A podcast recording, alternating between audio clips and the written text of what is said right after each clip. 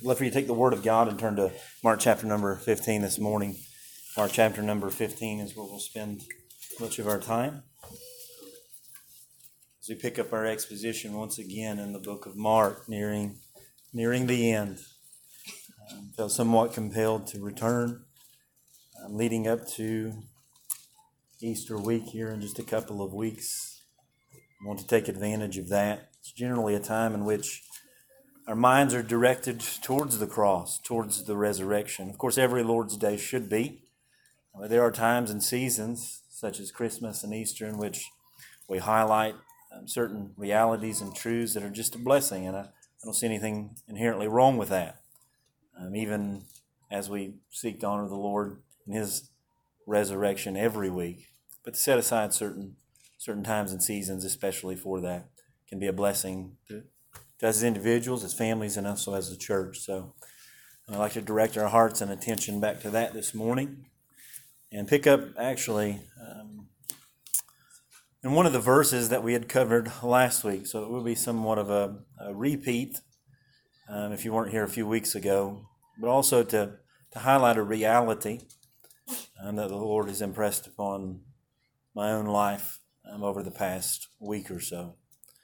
So, if you will, we'll stand for the reading of God's Word out of reverence for it. And we'll pick up our reading in 16 through verse 21. And the emphasis this morning will be out of verse 21.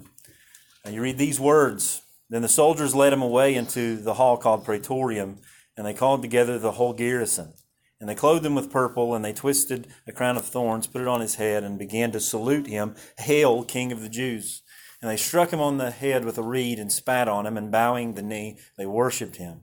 And when they had mocked him, they took the purple off him, and put his own clothes on him and led him out to crucify him. And then they compelled a certain man, Simon of Cyrenian, the father of Alexander and Rufus, as he was coming out of the country and passing by, to bear his cross. Let's pray. Uh, Father, again, we come to you. Many prayers, I pray, have been offered already, uh, not only in, Father, this hour, but the previous hour, and possibly this morning, Father. And as we woke up and sought your face and just ask for the blessing of, of God upon our lives, Father, particularly upon this morning. Father, we come to ask it again. We know that um, we are to seek you, Father, and that we're to continually seek, knock, that we might find. So, Lord, we come once again um, to seek your face and to ask you, Lord, um, that if it be your will, you might meet with us. Father, that you might go with us in the Word. And Lord, that you might enliven our hearts in some measure with the very Word of God. That the Spirit would take it, Lord, and, and use it for your glory. And Father, that we would receive it with the utmost joy. I pray this morning that if we don't have a love for the Word of God, that you would birth in us that love. Father, I pray for those that do, that you would just strengthen it all the more. Father, and we know that the avenue in which that will be accomplished is is that um, that is, is only if we will exalt Christ. So, Lord, may we do that. May we seek to honor His name. May we seek to lift Him up, Father, above all other things. May He be preeminent in this place, Father. And as our love grows for Him, may it grow continually for the Word of God. Father, may the Spirit this morning freely do His work, and that is to exalt the Savior, um, to glorify Christ. And Father, may and that be accomplished in the very hearts that are here before us, Father, and and also in my own heart, Father. Um, even as I preach and teach, would you help me to be faithful, but also, Father, um, would you uh, work to be fruitful even in my own heart? Uh, would you press upon me um, the glories of Christ? Father, may I see his beauty and majesty. Father, may I recognize in a greater fashion the love that he has for me. Father, may I see him holy, high, and lifted up. May I see him other than us, but also the same as us, because he saved us and made us and gave us life in him, Father, that we are other than because we are in him.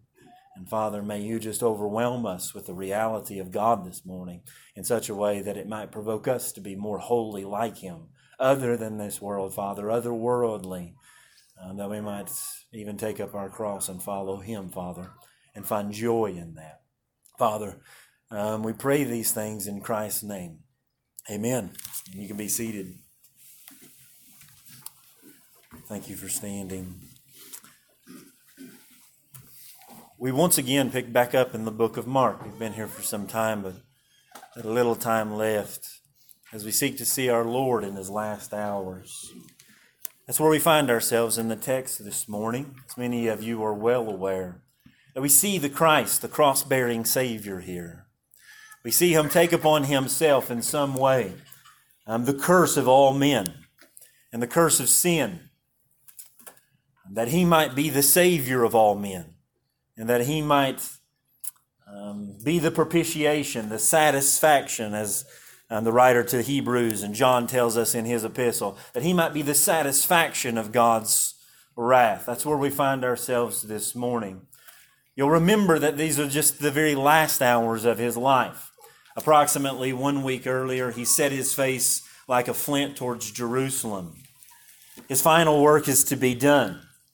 He spent the last year and a half of his life more focused upon his disciples and teaching them and preaching to them and discipling them and raising them up, possibly to carry on the kingdom work once he's gone. Um, what used to be veiled is no longer veiled. He's taught with clarity, especially in this last week as he's entered into Jerusalem on a donkey. Um, a clear representation and fulfillment of Old Testament prophecy. And they hail him as king. And some of those same voices just a few days later will be the same voices that have held him, held him, cruci- or have, have yelled, crucify him, crucify him. His blood be upon us and, and also upon our children. Why? Because he's pressed the envelope. Um, he's pushed the leadership there in Jerusalem. And he's pushed them over the top. They want no more of him. John chapter 11 tells us that at, at one point they've determined that if he's left alone, then he'll lead all the nations after him. And thus they conspire against him, but not during Passover week, seemingly, Mark tells us. But it, it, it so works out that Judas is on board. We find that after, um, after that great Mount Olivet discourse is given, um, with his disciples. There's an act of worship by Mary um, that just sends Judas, in some sense, over the edge.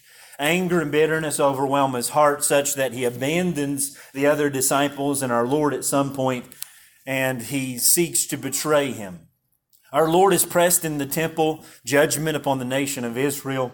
He's pressed outside the temple in the sermon, um, the, the, judgment against the leaders of Israel.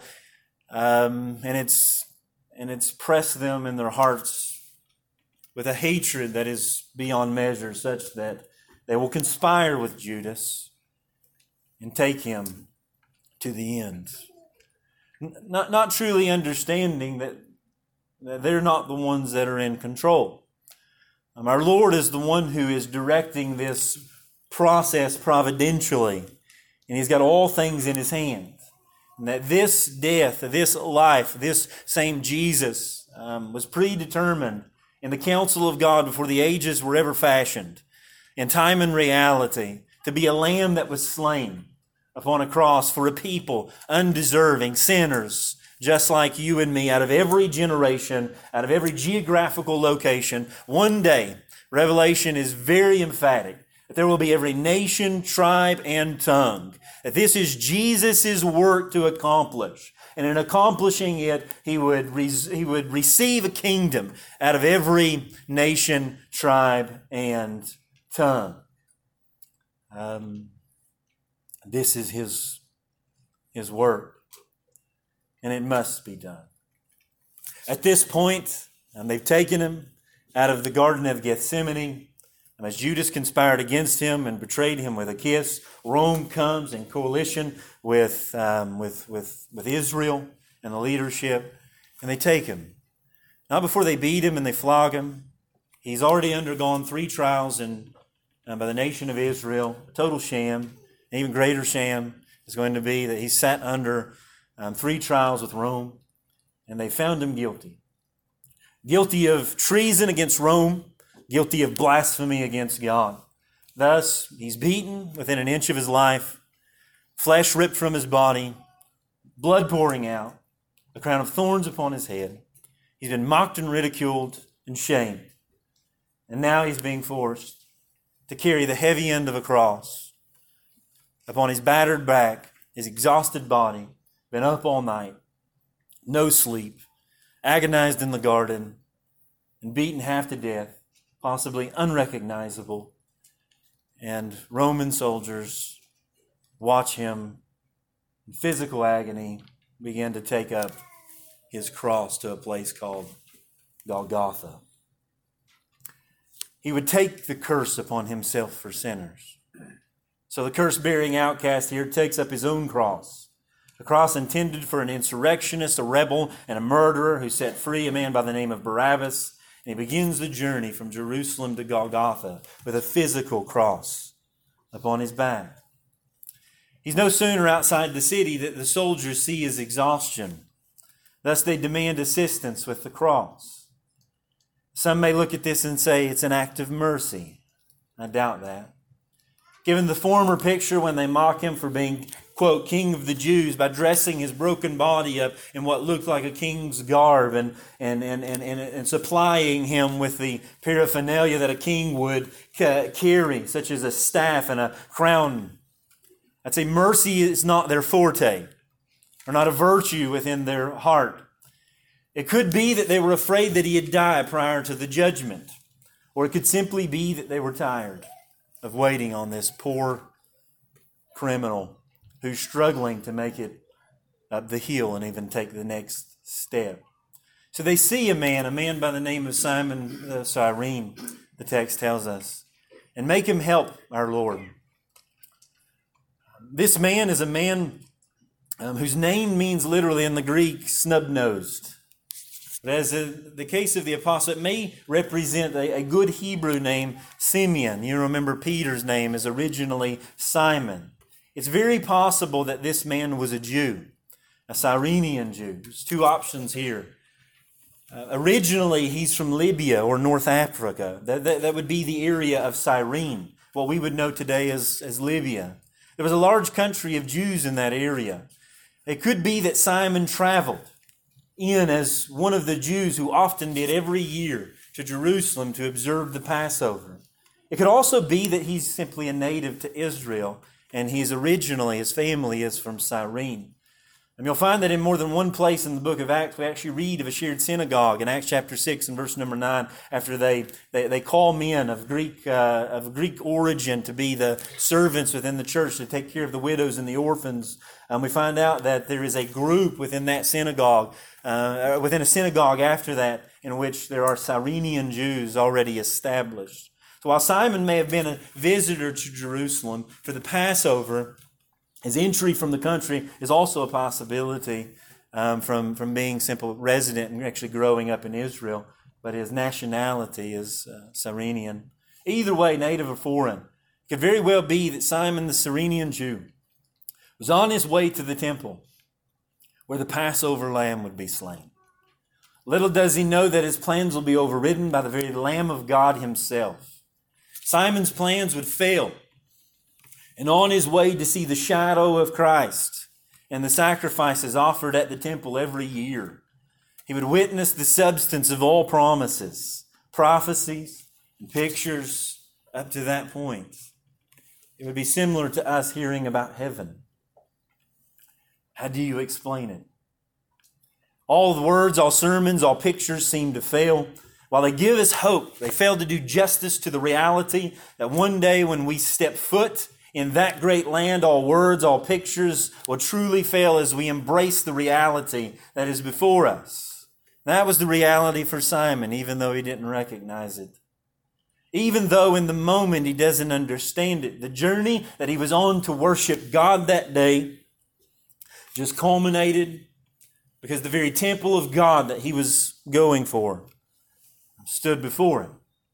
The text says that they compelled a certain man and it ends with passing by to bear his or Christ's cross. Mark mentions a certain, again, Simon of Cyrene who is forced to carry Jesus' cross. The, the, the, original word there for force or to compel, it was commonly used of coercing slaves and animals in work. Um, the drafting of this man Simon was an example of, of, of Rome's force of, or compulsory service of those that were in Palestine. They ruled and reigned in Palestine. Uh, Palestine was underneath their rule with relative amount of freedom, but at any moment a Roman soldier could come forth and require anything of a Jew. And that's where we get some of the vernacular, the vocabulary, the phraseology in Matthew's gospel. Um, if they, it very well could be that if they ask you to go one mile, go two. If they ask you for the cloak, give them more. Um, that here we find that in reality, that there is a Roman soldier that catches a man on his way, possibly to the temple. We can't say that with 100% certainty, but no doubt at some point, this Jew, if he's devout at all, or not devout at all, the average Jew would be seeking uh, to honor their Lord um, in the temple process, particularly at celebrating Passover. Now, it would be inappropriate to be dogmatic in suggesting that Simon's taking up the cross here um, in any way indicates that Simon was a child of God at the time. It actually seems that he's quite the opposite, that he has been forced to carry this cross. But at the same time, it doesn't mean that it's a completely meaningless act that we should just gloss over. At the very least, what we have recorded here by Mark um, is a striking illustration of the costly identification of every believer um, has with Christ. The suffering Messiah, which Jesus even called for earlier. You may remember in Mark as well as Matthew, Matthew 16 24, Jesus says to his disciples months, if not years earlier, quote, If anyone desires to come after me, let him, let him deny himself, take up his cross, and follow me. For whoever desires to save his life will lose it. But whoever loses his life for my sake will find it. For what profit is it to a man if he gains the whole world and loses his own soul? Or what will it what will a man give in exchange for his soul?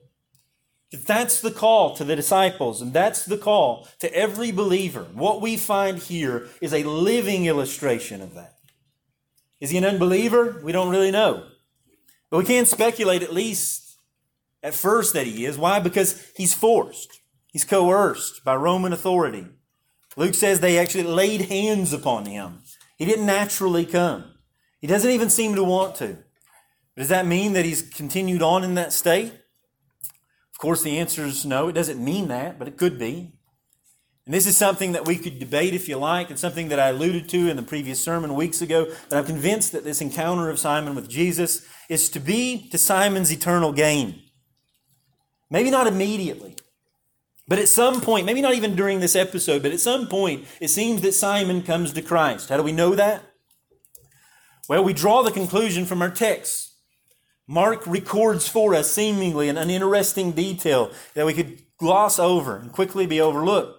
Simon is the father of Alexander and Rufus. We know from church history that Alexander and Rufus became well known leaders within the church at Rome. Interestingly enough, Mark seems to have a Gentile audience in mind, which would uh, have been very well tailored to the Romans. The church at Rome would have known Alexander and Rufus. Church history teaches us that Rufus became a bishop in Spain and Alexander died early as a martyr, and possibly Simon as well.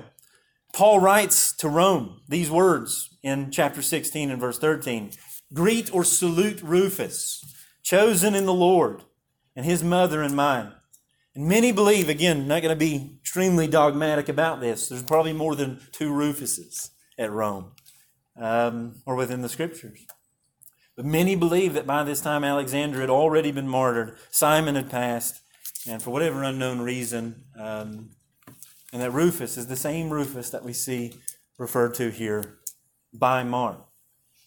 This day for Simon, when he becomes distracted, humiliated, and deterred from his original plan, becomes possibly the very best day of his life. And no doubt he came to realize that this was no distraction at all, but the very providence of God to bring him to himself, that he would see the suffering Savior to his place of sacrifice and it could very well be that this played instrumental in the salvation of this man, and not only the salvation of this man, but the salvation of his children. And you see the reality of the gospel play out, if not here, throughout um, Scripture as well.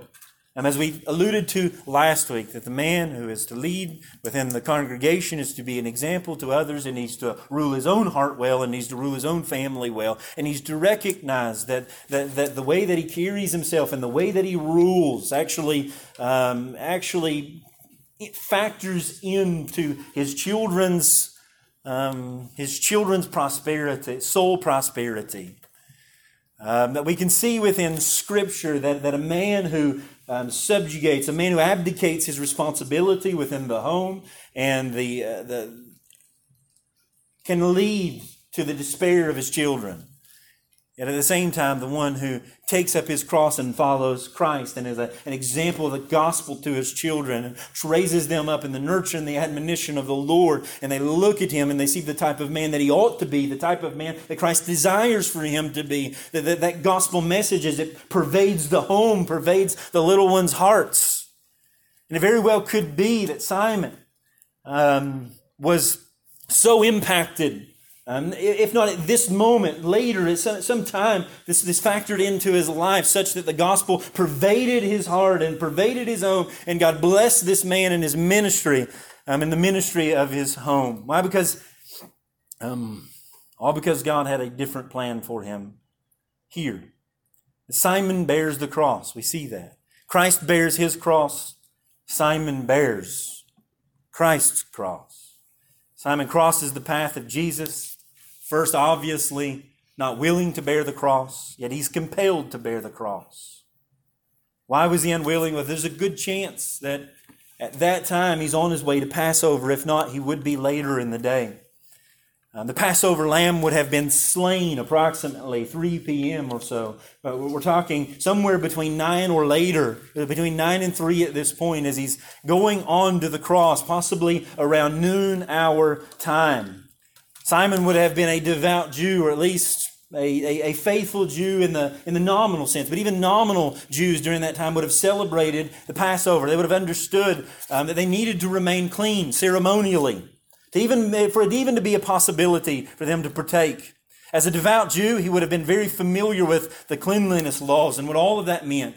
He would have known that had he carried the cross, he would have been associated with death and would be ceremonially unclean, unfit for the Passover. You're reminded of the, um, we're reminded of the, the, the, the Good Samaritan. As a Jew passed by, he wouldn't even begin to um, reach out in selflessness to this man, the Samaritan, this, this, this, this mixed person who's of a, of a different descent, not a pure Israelite. He would not have even reached for to help a dying man. Why? Possibly because it would have made him unclean and unfit for worship. And we may see the same thing here. He also would have understood the significance of the cross, the shame that was attached to it. He would have understood that this was a criminal according to the state and condemned to die. He would have understood that if he associated himself with this man, it could have meant uncleanliness, but also that for the rest of his life he'd bear the shame of a criminal. That's, that's what they, he would be remembered for. And what a thought for him. To possibly come all the way from Cyrene, North Africa, to worship the God of his fathers in the temple of their fathers to strengthen his faith, to reaffirm commitments, to be reminded of the promises that God made not only to his fathers, but to him. And now he runs the chance of messing all of that up by bearing the cross of a criminal. How would he tell his family that he came all the way to sacrifice and make an atonement for their sins and that he failed this year because of this man, because of Rome?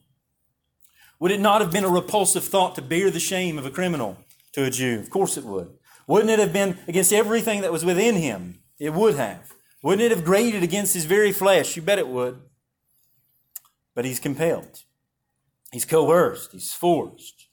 The custom of that time would have been that in the process of crucifixion, that it wasn't uncommon that a man could not carry his own or bear his own cross. And that when he couldn't, the man would be called, or a bystander would be called to help and aid him. And the criminal would hold the heavy end of the cross and the, the, the, the, the stronger man would come in and, and bear the lighter end of the cross. That's the, the scenario.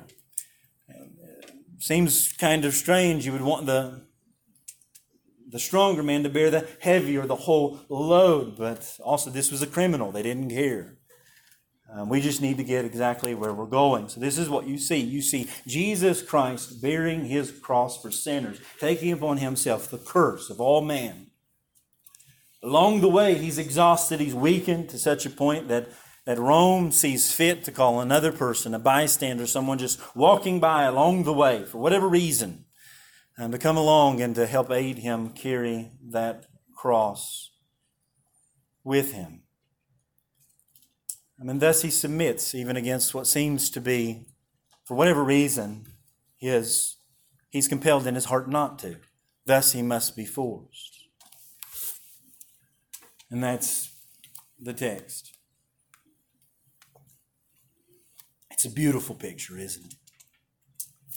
It's horrific. Sure. It's terrible. It's horrible to think of what they did to Christ. And yet it's terribly beautiful. It's a picture of Christ. It's a picture of us. Again, regardless of whether or not you believe that Simon came to faith, and as a result, his two sons were affected by gospel transformation, uh, we should all be able to affirm that what we have before us is a picture of what is required of all men. Matthew 16, 24, once again. If anyone desires to come after me, let him deny himself and take up his cross and follow me. For whoever desires to save his life will lose it, but whoever desire, whoever loses his life for my sake will find it. Simon is a picture for us here um, just like many men throughout the scriptures are pictures, particularly the Gospels. We know blind Bartimaeus. Why was it recorded? You know, we know of, of, of the woman with the issue of blood. We know of, of this person who is lame. We know of that person that, that was deaf. Why is it that these things are recorded throughout the scriptures, particularly the Gospels? John tells us why he wrote his. That you and I might believe that he is the Son of God that these, te- these things are, are directly, intentionally selected, not only by the apostolic authority, but by the very Spirit of God Himself that He would record for us um, these things that we might believe that he is the Son of God. And not only do we have his teachings in the Gospels, but we have his life and we have his effect upon others. And in them, even, we see not only him and his work, but we see us and our responsibility. So, at the very least, Simon here is a picture for us of who we ought to be, of what every man who comes to Christ ought to do. I know there's a lot of different um, ideas and concepts and, and methods and various things of bringing men to Christ. That there's a hundred different ways to present the gospel. Um, that there's a lot of different methodologies of how you come to Christ, whether it's do this or do that. And we have a very, um, a very overwhelming sense in our Christian culture of an easy believism, such that, that, that, that, that very little is required of you and me when we come to Christ. It's a simple prayer and it's a simple, um, it's a simple uh, affection for Christ. It's, a, it's an emotional experience. It's taking on Christ in name. And then discipleship is a whole other aspect of Christianity. But when you see Jesus Christ throughout the Gospels, what you find is that a gospel that he preaches is a hard gospel to hear.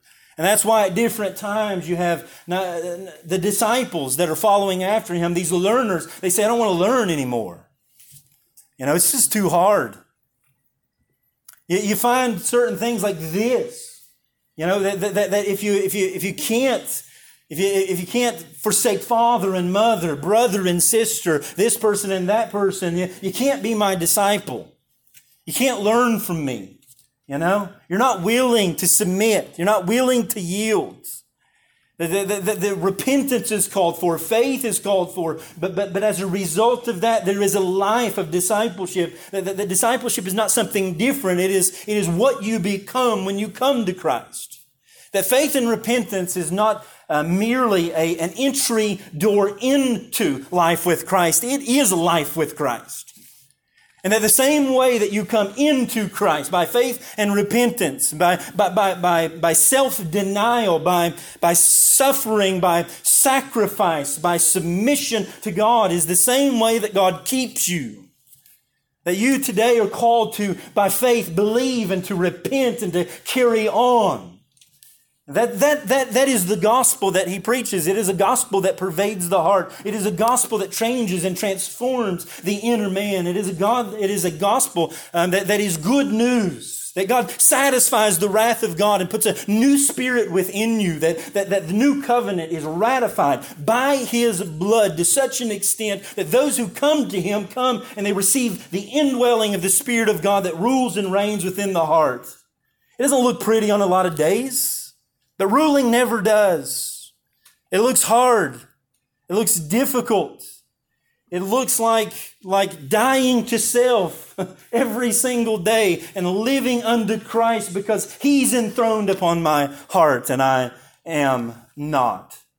And one of the pictures that he gives us of, of how men enter into Christ and how men are going to be sustained by Christ is, is this picture of Simon here attached with a great command previously that, that if any man will come after me, let him take up his cross and follow me. That there is a command, a demand upon the life of a believer. That if you are in him, you must yield yourself to him and submit to him and what that will look like on many days um, is a cross to bear. Not your cross, but his cross. We learn as Simon illustrates for us that the cross is used to bring Simon as well as us to himself.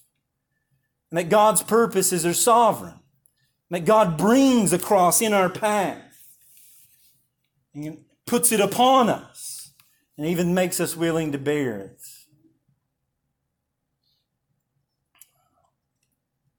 Simon is a picture here for all of us, which we are all to be which we are all to do. That while Jesus, following Jesus will mean more than this, it doesn't seem to mean less than this. That God often uses the cross to bring people to Himself, and not to just bring them to Himself, but to keep men to Himself. By keeping the cross ever before Him, by keeping the cross upon His back. And that's what we see in Simon's life. We see the sovereign purposes of God. Um, while, while Simon is upon his way to even worship God with all of his religion and his uh, and even in an appropriate way that, that, that, Jesus Christ reorders his life, that God reorders by sovereign purposes his life and providentially even uses the evil of this world to put Christ before him, the cross bearer. that every believer should be able to will have that testimony in some sense as well. That every believer is destined to be a cross bearer. 1 Thessalonians 3 3 says that no one should be shaken by these afflictions. For you yourselves know that we are appointed to this. Listen, the, the head of the church bears the cursed cross of shame and suffering and has determined that the body must as well. And he demands it not so much because of his weakness, but he demands it because of ours. He could carry the cross alone, but he doesn't. He could have mustered strength in his deity, but he did not. He laid it aside. He could have picked it up and carried it around, but he, but he didn't. He could have called legions of angels down, but he doesn't. And it's not because there's any need of him. He doesn't need men to come and to carry the light end of the cross. He could carry it all. He could hold it upon his shoulders. He de- but, but, but he demands us to carry it. More for, not for himself, but more for us. Not that he needs to be worshiped with men's hands, but that we need to worship Christ. There he was, weakened in his humanity to the point at which it was necessary that Simon take up the lighter end and that, that God might sustain providentially the son to Golgotha. But, but this was no insult to Christ. Took nothing away from his work and it had nothing to um, his, his meriting as our salvation. If anything, Simon needed it. If anything, we need it. He needed to walk after him. He needed to see Christ at his best. That's right, his best. Again, some will paint the picture of the cross like this is Jesus at his worst. So poor, lowly Jesus. And I will once again beg us to reconsider such thoughts. That this is not Jesus, the victim, subject to the whims of evil men and demonic strategy. That this is King Jesus with sword drawn out of sheath, completing the work that God has given him to do. No man could endure such an act. If the natural man had such a task before him and looked at the evil surrounding him, had opportunity to glance into the cup, the very wrath of God, and had legions of angels at his disposal, don't you think that every single one of us, man, woman, and child, on our best day would have called every one of them to aid? But he doesn't. We would fail at the work because even the best of men are men at best, but not the Son. He had his eyes on Jerusalem. He had his heart set towards the cross. And when the devil would tempt him with all that he had in him, he found nothing in Christ that he could grab hold on. So Simon, as he carries the cross after him, he sees Christ not at his worst, but at his best. The submissive royal son completing the work the Father had given him to do. He sees him selfless and he sees him in all of his majesty. He sees Philippians chapter 2. All of his humility of becoming a servant even unto death is right ever before him. He sees Christ at his best. He sees God um, and his otherness. He sees God doing things that, that, that men would never do. Simon sees something amazing. God set, God has a set of appointments, a pattern of crosses, not only for Simon to redirect and complete the work, but, but because more so, he needed to see it. God doesn't need any of this. You and I are not essential to his nature, his character, but he is essential to ours. That God has a set of appointments and patterns to empty us all of our self righteousness, to lead us to Christ, that we might see Him and follow Him in His footsteps. To follow Him, we must see Him in all of His glory. Thus, He shows us Himself often, and He shows us Him is greatest in the cross. Not only as in Himself enthroned in heaven, but also, and first and foremost, the exaltation that came through suffering. Much of what God accomplishes in us, it comes through the cross. We are to identify with Him because we are in Him. We are not only to identify Him as partakers of His, His glory, but also in His sufferings. This is where you see Christ at His best. And let me see this. This is where you will see men at their best. Not when they're out meandering around, not whenever they're in the greatest pleasures and comforts, not whenever they have their, their physical sword drawn and they're just taking the world by storm. You will see, you will see men at their best when they suffer.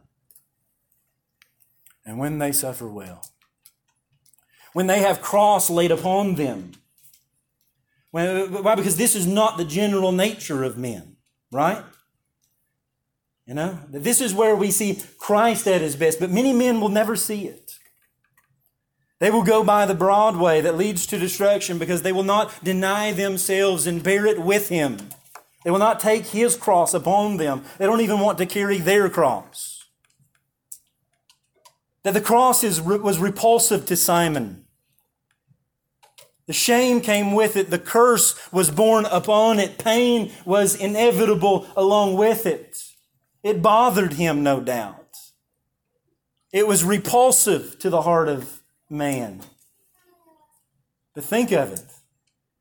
Does it not repulse you? Are we not the same? Are we not self preserving by nature? How many times, when given the opportunity, would we take the shame of someone else upon us? That they might not bear it for themselves? or at least not bear it alone? Isn't it our nature to balk at the very thought of pain and, and discomfort and suffering and a cross? And do we not, in our culture, even Christian culture, do every single thing that we can to avoid it at all costs?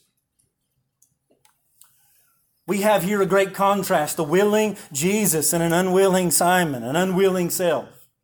Jesus, the innocent, willing to carry the cross for sinners, and Simon the sinner unwilling to carry the cross for a perfect, innocent Savior. But that's not just Simon, that's us. By nature, we're unwilling cross bearers. We want no crosses.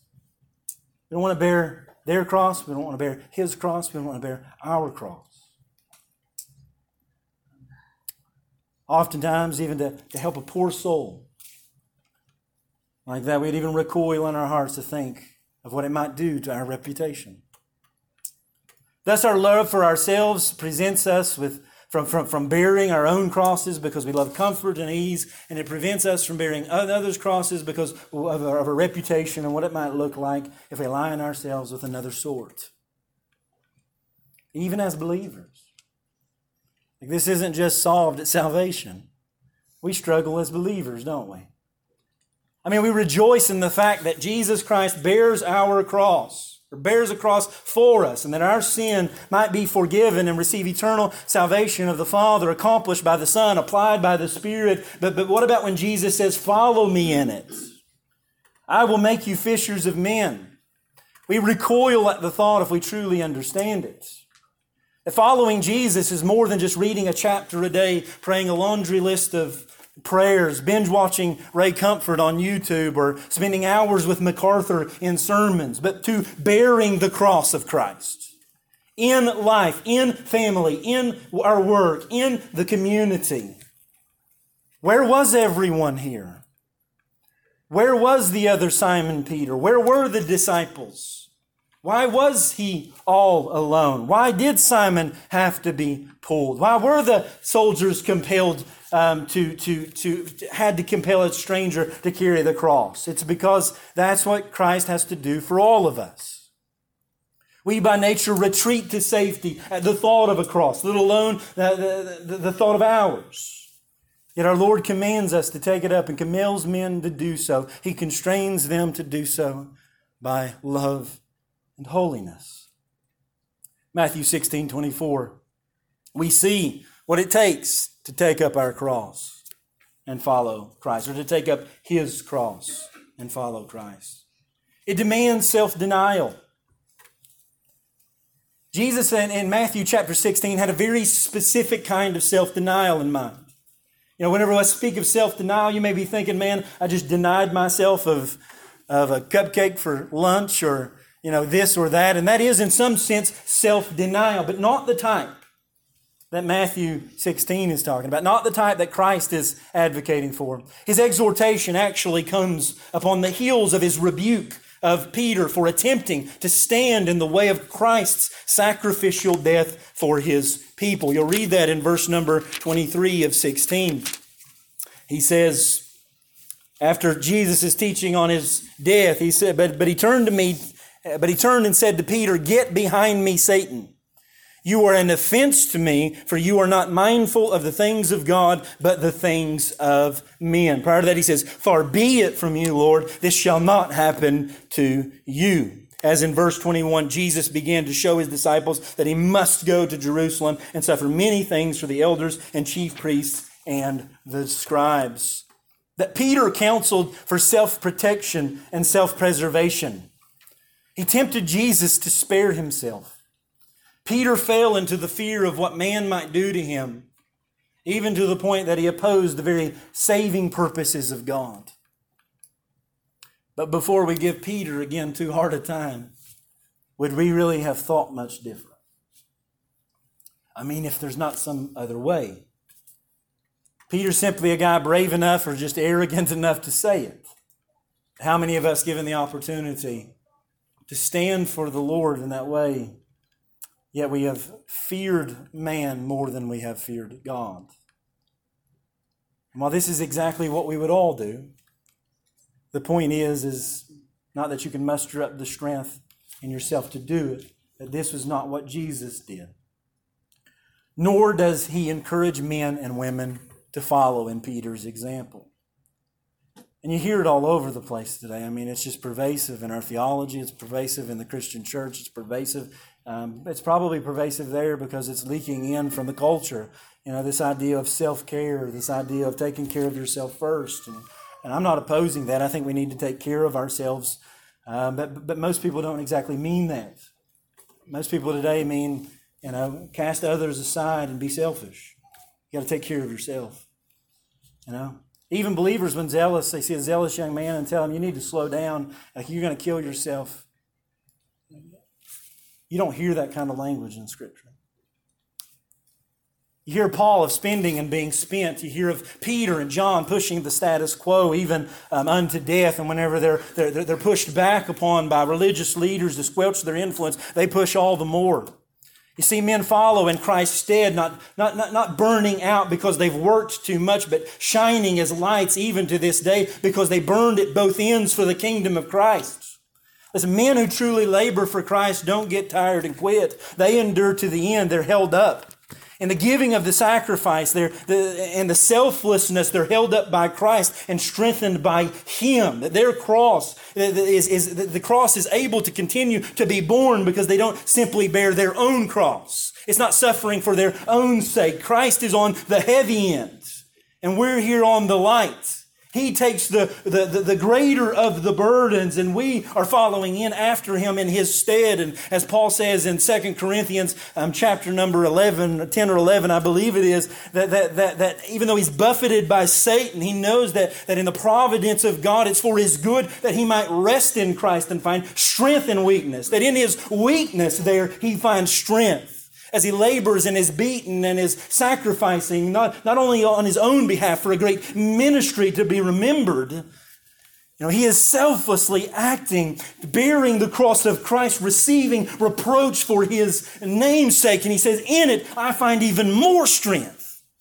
Like that's where I find Christ. It's in the labor. You know, it's in coming behind him, following after him. It's hard and it's difficult.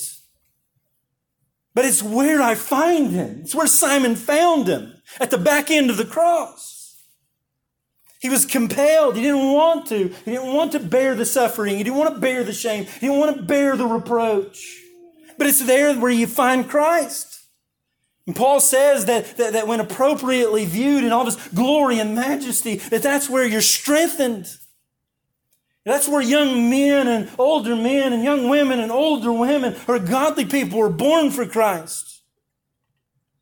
You know, it's in the cross. And that's where we continually find strength. It's in the cross. It's in, it's in the giving of self. It's in selflessness and it's in sacrifice and it's in service to others. Philippians chapter number two. And that's the supreme Christian ethic, it seems. That Jesus Christ, have this mind which was in you, which in you, which was in our, it was, in Christ Jesus. And it speaks of his humility and it speaks of his service even unto death. And he ends it like this let nothing be done through selfish ambition or conceit, but in lowliness of mind, let each esteem others better than himself. Let each of you look out for your, not only your own interests, but also for the interest of others. That the thing which was undergirding his service, Paul's Christ, and in bearing the cross of Christ and taking the reproach upon his name was, was submission to God and love for others. That that's what we're talking about when we're talking about burning it at both ends. We're talking about spending and being spent. When we're talking about service to Christ. We're talking about selflessness, not self-righteousness. We're not talking about self-preservation but self sacrifice on behalf of others. Then we must ask ourselves is self denial a mark of our lives? You know? Even in conversion, Christ establishes a rule and a reign in our hearts, and, and He continues to bring us to Himself. And is self denial a part of who we are? You know? Sanctification is, is, is, is all about that. It's, it's continually dying to self and living to Christ and others. You know, Paul writes to Rome that, that, that, the sin no longer has dominion over us. The writer of Hebrews says that you're to lay aside sin that does not so easily entangle you. In doing this, we reject the natural inclinations of the old self in favor of the new Christ's rule and reign. He no longer rules and reigns over my mortal body, Christ does. And as I grow in love to Him, I share not only in His sufferings, but in His love for others. And I'm willing to give wholly of myself to others with no, and with, with, with no aim to receive anything else. Who lives like that? You know? Who wakes up in the day and says, Today I want to be remembered no more. Preferring my brother, I'm preferring my sister, I'm preferring my wife. Like it doesn't matter what she does today. It doesn't matter what he does today. It doesn't matter when I go to work who doesn't work in labor. How many of us are, how many of us are just governed by what everybody else is doing? I mean, we will just do the least amount that we can possibly get by because we know that whenever our boss or somebody else comes to us, um, we can just look and say, well, they have, you know. How many of us got children like that? How many of us were children like that? You know, mom, dad come into the room and, and so and so is not doing anything. And when addressed, they say, well, he's not. You know? That this is our natural inclination to strive for the least.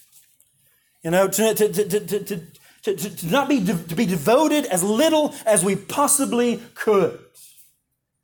But Christ wakes up every single day of his 33 year life and has this ethic before him that I am here not for self, but for the Father and for them.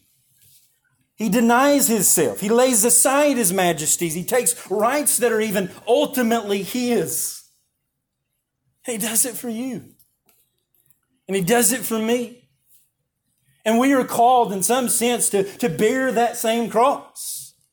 A cross which leads to persecution, a, a godliness that, that, that, leads to opposition, a, um, a, a, a type of life in which it's hard and it's difficult. And the only way that you could ever pursue it is to, is to stop caring so much about who you are and what you think and start caring more about how you're perceived for Christ's sake. And the well being and preferring one another over even yourself. The writer of Hebrews says that we are to lay aside every encumbrance and run the race that is set before us. There are plenty of things, not even only that are sinful, but things that are good, things are good in and of themselves. But when we give in to the temptation to gratify ourselves instead of seeking the good of others, we sin. You know, I think that's probably our, our greater sin, isn't it? I don't think that we really struggle as a church or as a people in, in a large fashion with just the blatant, outright sins of our lives. I mean, I don't, I, I don't have to, I, nobody's under church discipline for drunkenness. You know, adultery is not running rampant within the church. And what we can do is look around and say, man, we feel pretty good about ourselves. You know, because of all the things that we're not doing. But isn't it a much more dangerous sin to live a good life out of selfishness and say, that's God's blessing upon my life. I'm going to protect it instead of giving it all for others. Not necessarily giving it all to others, but we have a willingness in our hearts as we see others and we look to the good of others, you know, and that we're willing to give it all for their sake, regardless of what we might receive in return. I see it all around. I see it even in my own heart at times. I see with the economy the way that it's going. I see with social unrest. I see with a hundred different things, and I see it all the time. I see it even in my own uh, financial status, clinging to certain things for self preservation's sake. I need to become more self sustained. I need to start stockpiling. I need to do this and I need to do that, you know. And if you were to even approach that with some Christians, they would get so offended. It's mine. There's nothing inherently sinful about it. It is if it's all about you. You know, if you're looking to plan and pinch a tent, you know, somewhere out in the middle of nowhere so that you can just, you know, uh, hang out until Jesus comes. You know, because you're afraid of man and the devil and what they might do to you. Then it is the very ethic of, of demonic. You know? Yet at the same time, I recognize and see many people in whom I try to emblemize who are, who are building up estates and, and, and, and organizing their finances and, and other things so that when this thing goes awry, they have plenty things in place to give others. They're planting gardens not only for themselves, but for others. They're stockpiling certain things so that when the day approaches, there's enough margin there that they can't, that they don't just grip to themselves, but they're willing to, to, to give to others and even sacrifice what is theirs. Why? Because that's what Jesus Christ did for us. You know? That God pushes us in this direction and He does it by laying crosses upon us. When he does that, the sufferings of this life, it, it, it makes us cling to the hope that is in Christ. It, it, it begins to loosen our grips from the things in this life. I don't know how many people I've talked to just over the past several weeks who seem like there's so many things going wrong and, and, and, and, and, and they're encouraged so greatly in Christ. I mean, I don't know of a time in which true Christians were looking to Jesus more. And there's just a great hope there, you know? As one person deals with this loss and this tragedy over here and that and that, and they're not clinging to themselves, trying to muster up you know, themselves or pull themselves up by their bootstraps. They're clinging to Christ. They're longing for Him. They're looking to heaven. They're longing for hope. Yet at the same time, that doesn't mean that they throw their hands down and wait for Jesus to come. They pick up and they carry on for serving others, and they're doing it because of the hope that they have in Christ. Got a call from an unbeliever just the other day who I'm family with. They said I made millions. And the older I get, the more I recognize it means absolutely nothing. You have all you want, yet you find out that you have nothing that you need. You know? And you find out that, the more that you protect yourself and the more that you preserve and the more that you build yourself up, that, that, that all you're doing is setting the stage for it to be burned on that eternal day because it's all wood, hay, and stubble. You know? But when you give it for the cost of others, just like Jesus Christ did, there's a great blessing as he's exalted to the right hand of God the Father and he receives the reward of his suffering. It's, it's not for nothing, friends. If you were today called on by Christ to give it all, and there would be gold, silver, and precious stone, no doubt, waiting upon you in heaven. And that God often brings that reality to us as we bear the cross. We suffer for His name's sake. We take upon Him that we take upon ourselves the reproach of Christ and the shame that as we identify with Him. That's why Paul could say that he fellowshipped with Him in His sufferings, right? That while Simon was going his own way, he was compelled to go another way. God was taking control of him by taking control of the cross. Simon's way was a way of sacrifice, but it was a way of sacrifice of the innocent for the criminal, a lamb for the a wolf, the perfect for the imperfect, a way of ritual cleansing, a route of religious ease. It was a way of doing, but God desiring to wake him up to the reality that he that it is no longer the way, that that's the wrong way. God lays upon him a cross. But not just any cross, the cross of Christ. You see, our way is another way. It's a way of working, it's a way of laboring, it's a way of comfort, it's a way of pleasure, it's a way of self righteousness. And, and God, desiring to ruin our way sometimes, brings upon us a cross, a disaster, a suffering, an affliction, a persecution, an opposition. Thus, that we could say with Job that he knows my way. And just paraphrasing that when I come out on the other side, I will be refined as fire. That we can take comfort in this cross and have joy, as even uh, Hebrews chapter 12, that, that, that he endured the cross with joy, despising the shame, but endured it with joy because of what was set before him. That there is a way even that you can, you can, you can despise the shame of the suffering of this life and the persecution, yet pursue it with joy. I think it was Samuel Rutherford. If you ever read him, you'll be hard pressed to get a page or two before he starts talking about the crosses and the sufferings of Christ. And how he'll just rejoice and he'll see something coming down the way that is a difficulty and he'll say, Here comes my Jesus. Here comes Christ. These things, that these crosses are not crosses to, to, to, to, to balk at in the sense of, of, of, of hatred and, and get them out of my life, nor are they in some way uh, to, to be a sadistic person to enjoy the pain, but to recognize that when this thing comes, that if it is Christ's cross, I will come on the other side better than I ever was before, clinging more to Him and less to me denying myself that he may rule and reign and that I may be quickly forgotten. It's a badge, our cross is, his cross is a badge of honor. The sufferings are a sign of sonship, chastisement. Everyone links us to Christ, his saving work and his sanctifying purposes. We take comfort because we know Jesus measures out every cross. And that shouldn't discourage us, but encourage us. Because it's his cross to bear, and he carries the heavy end.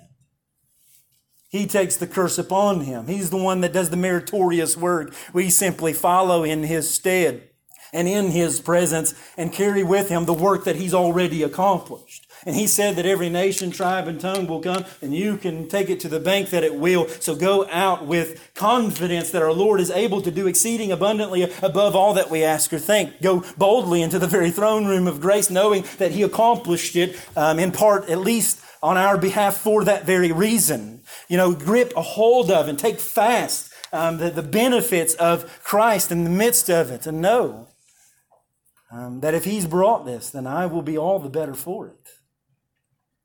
Maybe he's using it to teach me um, to let go of the things of this world and to cling closer to him. And I can be honest with you, every single trouble that has came my way as of lately.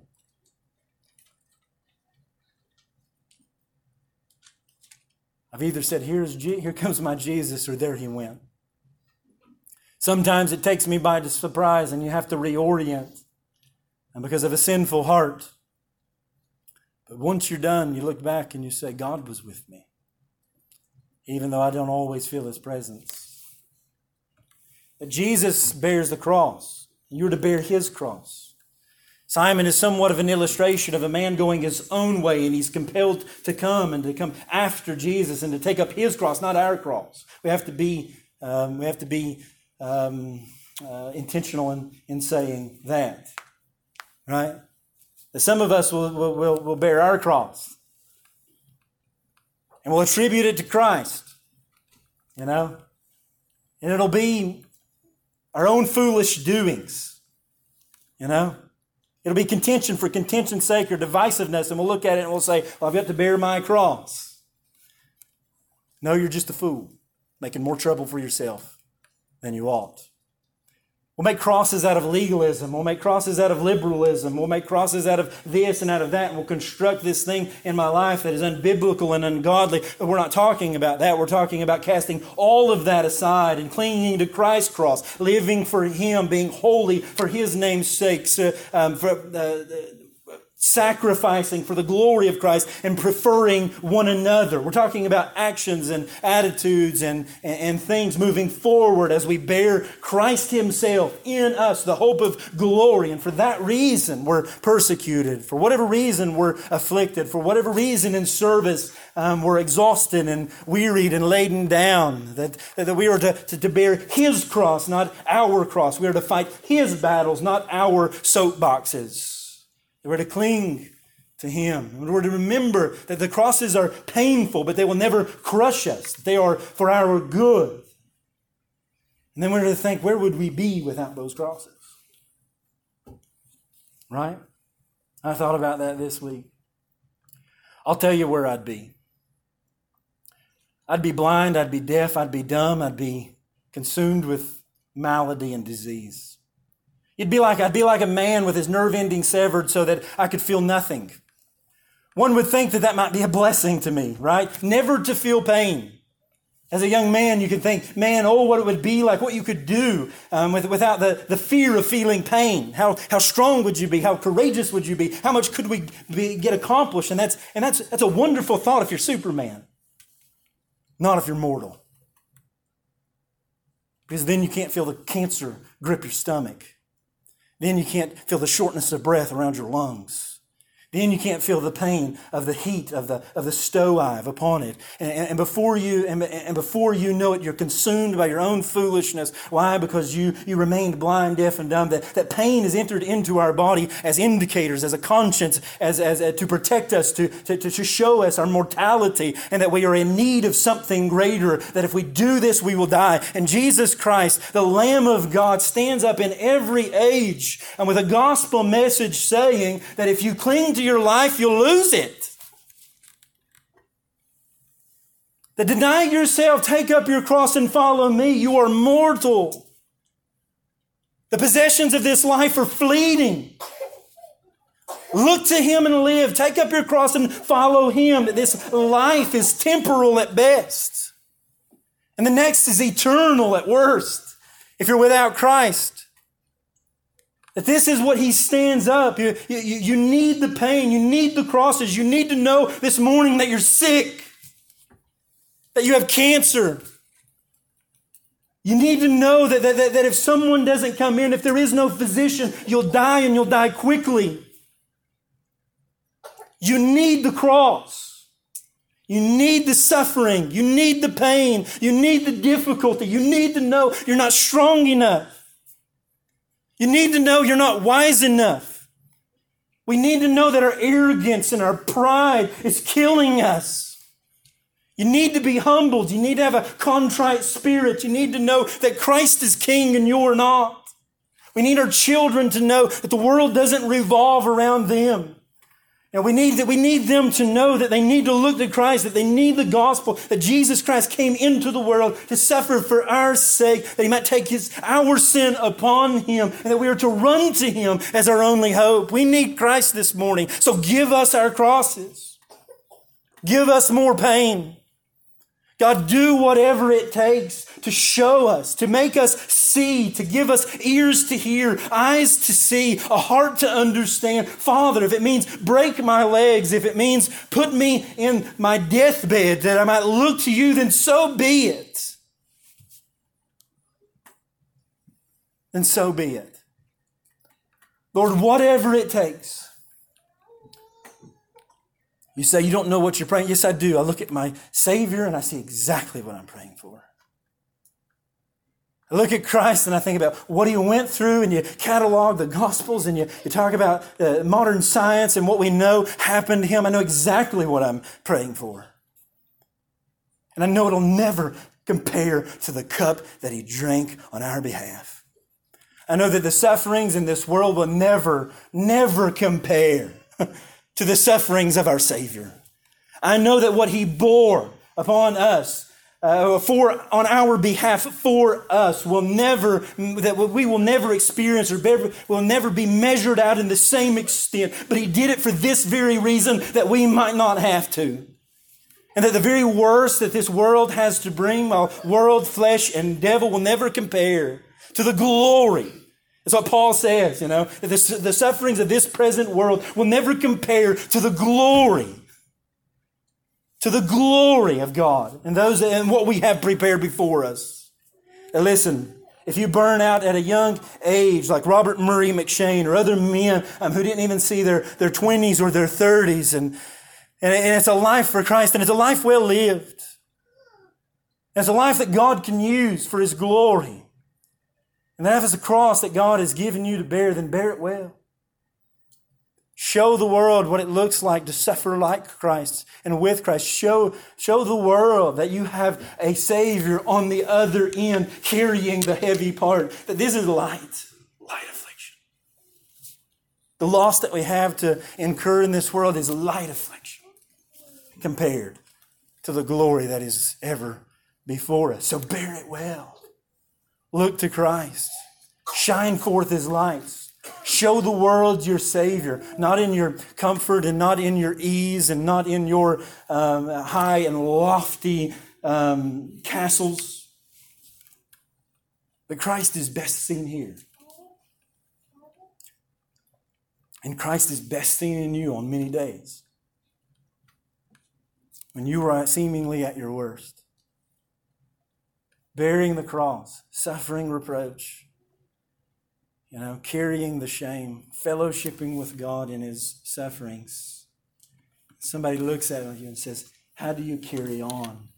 And you quote 2 Corinthians 12 9. My grace is sufficient for you, for my strength is made perfect in weakness. Therefore, most gladly I will rather boast in my infirmities, that the power of Christ may rest upon me. Therefore, I take pleasure in my infirmities, in reproaches, in needs, in persecutions, in distresses for Christ's sake. For when I am weak, then I am strong. That Christ gives an abundant grace for those who carry his cross. And he meets you there. He meets you there. I don't know if Simon was saved. I kind of think he does. I think kind of think he was. I think his sons came to faith as a result of the gospel transmission of their father. At the very least, this gives us a picture of what Christ calls for every man for him to take up his cross and follow him, and to even endure it with joy. That this is how we've in the fellowship of his sufferings. And there is, in some sense, in which the world needs to see you there, right? We're so quick to hide everything that's wrong with us. We're so quick to sweep under the rug what God is doing in our lives through the difficulties. I don't know what it is. Maybe it's just to save face. Maybe it's self preservation. Maybe it's because you don't want to experience the pain. Don't hide God like that under a bushel. Let Him shine forth. Church, strive to keep in your mind that cross bearing is a blessed occupation. It brought Simon into Christ's company. It, it held him in Christ's steps and it linked him with Christ's work. And whatever brings us there is a blessing. To those who are not, the unconverted, you too must become a cross bearer. You must say, I have crosses too. I, yeah, but if it's not Christ's cross, it won't matter. Thousands of men have carried crosses and died upon them and are in eternal torment even to this day. They were, they were, they were not only crosses, they were idols in which they worshiped and led them to their death. They were fools clinging to hope, a false hope. Today, I beg you to cling to Christ. See, I'm afraid. You don't have to be. You have one who goes before you, one who goes with you and one who will never leave nor forsake you. As heavy as your cross will ever be, He's on the heavy end. And your affliction is light, temporary for a season, and will never compare. He says, Take my yoke upon me. It is easy, and my burden is light.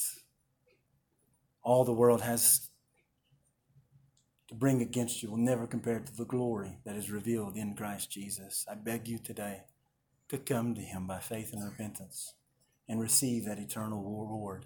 Enthrone Jesus Christ upon your heart and take your cross and take it gladly.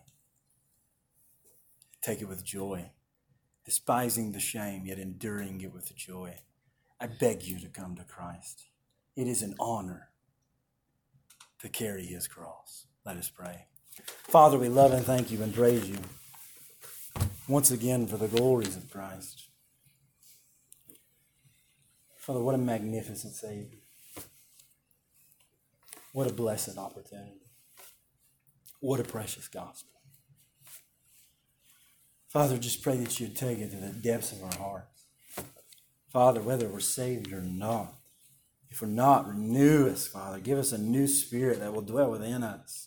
Plant within us, Father, something that is foreign and otherworldly. Even if we're not compelled, Father, compel us to come in. Father, bring whatever it takes to show us the deadness of our souls. May we not live pain free with that, with comfort and ease for the rest of our ages, not knowing our eternal condition and our present state. Father, would you show us the depths of the depravity of our hearts Father, would you show us the disease of our souls that we might find him and seek after a physician? And Father, if we are saved, may the same way you brought us in in that utter episode of self denial, Father, may you gloriously keep us. God, may, may you work in our lives in such a way to see that what Christ did and accomplished is worthy of our service too. Father, use it for your glory. Help and aid and strengthen us, Father, to forget ourselves, to stop seeking accolades and reward, Father, and simply serve you and love others. Father, may you help us to deny ourselves. May you ease the grip, Father, that we have of self preservation and self righteousness. God, and would you let this mind which is in Christ Jesus be in us? who thought it not robbery to be equal with God, Father, but humbled himself as a servant, even unto death, for the sake of others. Father, show us Christ this morning, that our love may be swelled to the utmost, that we might be overwhelmed with the holiness of God, Father, that it might transform our lives and that we might see the foolishness and the feebleness, Father, of all this world has to entertain. And that truly all that we have in this life and the next is Christ and Christ alone. Father, would you show my children that? Would you show these little boys and girls that? Father, as they sit within the congregation, Father, may they hear the word of God and you transform them by the renewing of their minds. Father, would you help me not to preach over their heads, but to preach to their little hearts? And God, would just save them all? Every one of them. Would you help the mothers and fathers here, Father, just to love Christ, to love you, Father, just to be spirit empowered and just to pour themselves out for their little ones? Father, not in a, a subservient way, Father, but with true authority um, that commands attention um, for their good and for your glory. Father, help them to love them in the nurture and the admonition of the Lord, Father, and just preach the gospel to their children, to their life and actions, God, and bring every little one to yourself. God, show them Christ. Show us Christ in all of his glory. And make us, Father, more like your Son. It's in Christ's name we pray. Amen.